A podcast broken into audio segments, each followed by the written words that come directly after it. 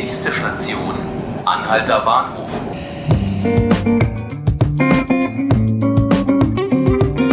Berlin steht still. Zum Betriebsbeginn um 4 Uhr morgens sind die Angestellten der Berliner Verkehrsgesellschaft am Freitag in Streik getreten.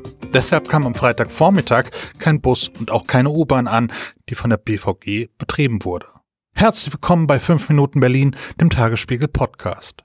Ich bin Johannes Bockenheimer und berichte heute aus einer entschleunigten Stadt.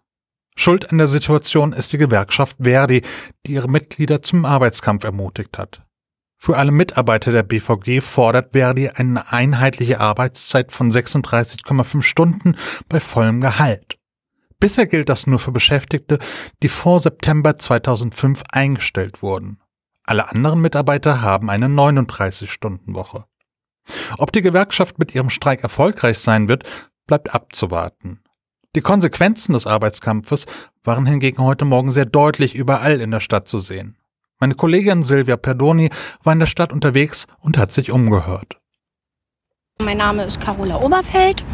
Ich war ja darauf vorbereitet, dass Bus, äh, U-Bahn und Straßenbahn streiken heute am Freitag und dachte mir, na oh Gott, da wären die S-Bahn aber voll.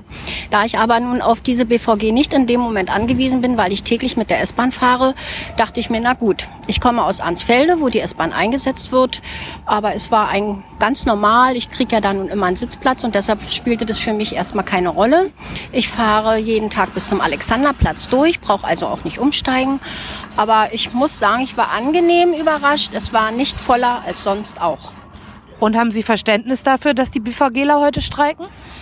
Naja, Verständnis. Ich meine, wir wissen ja alle, was so ein bisschen ist, ob äh, äh, Reichsbahn, BVG oder wie auch immer streiken.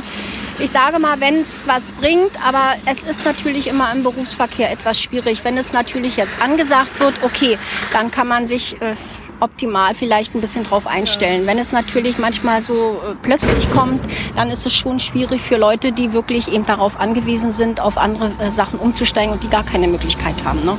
Aber ansonsten denke ich mal, ist das schon in Ordnung. Ich bin Simon Durchholz aus Schöneberg. 22 äh, Jahre alt und mich jetzt eigentlich nicht so kalt erwischt, weil ich eigentlich einen ziemlich entspannten Chef habe und falls es doch nicht geklappt hätte mit dem Herkommen, hätte ich auch einfach zu Hause bleiben können. Und die meiste Strecke konnte ich mit S-Bahn direkt fahren. Und deswegen bin ich jetzt nur die letzten paar Meter auf ein Taxi angewiesen, weil ich so faul bin. Wo müssten Sie denn jetzt noch hinlaufen? Ähm, zum Prenzlauer Berg. Es wird aber 30 Minuten dauern, deswegen nehme ich jetzt einfach das Taxi. Ja, Chia ist mein Name. Ich bin Taxifahrer aus Berlin. Und durch den Streik ändert sich eigentlich nicht viel für mich, weil ich arbeite in der Nacht, da hat es ja noch gar nicht angefangen. Und der Taxibetrieb ist halt, wie sagt man, ja, Läuft vielleicht für die Tagfahrer ein bisschen besser, ne? aber durch den Stau am Tage kommt ihr eigentlich auch nicht viel besser voran. Und haben Sie das Gefühl, es ist mehr Stau als sonst? Ja, ein bisschen schon. Also, toll ist das nicht von der BVG. Ne? Ist ja nicht nur ärgerlich für uns, sondern für alle anderen Bürger. Und haben Sie auch Kollegen, die sagen, Sie machen heute das Geschäft Ihres Lebens und Sie freuen sich über den Streik? Nee, ich glaube nicht. Ich meine, die verdienen vielleicht 50 Euro mehr, aber das war's schon. Geschäft das Leben gibt's bei uns im Taxi nicht. Alles klar, ganz vielen Dank. Ja. Tschüss. Doch nicht nur die Kunden der BVG, auch die Geschäftsführung des Unternehmens haben wir zum Streik befragt.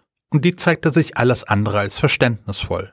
Ein Streik sei sicher nicht das richtige Mittel am Anfang von Tarifverhandlungen, sagte Sigrid Nikota bereits am Mittwoch dem Tagesspiegel. Was die BVG-Chefin empört, Verdi hat den Warnstreik offenbar von langer Hand geplant, unabhängig von den Verhandlungen der Tarifpartner.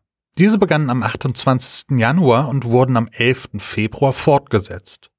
Im Polizeipräsidium hieß es, dass die große Demo vor der BVG-Zentrale in Mitte bereits am 5. Februar angemeldet worden ist. Klar ist also schon jetzt, dass der heutige Warnstreik nicht dazu beitragen wird, die Kluft zwischen Arbeitgebern und Arbeitnehmern zu schließen. Ob den Berlinern noch weitere Streiktage drohen, bleibt abzuwarten. Das waren 5 Minuten Berlin, der Tagesspiegel Podcast. Ich bin Johannes Bockenheimer und als Reporter auf der Straße war meine Kollegin Silvia Perdoni. Alle Folgen des Podcasts finden Sie online auf tagesspiegel.de slash podcast und abonnieren können Sie uns auf Spotify und iTunes. Vielen Dank fürs Zuhören.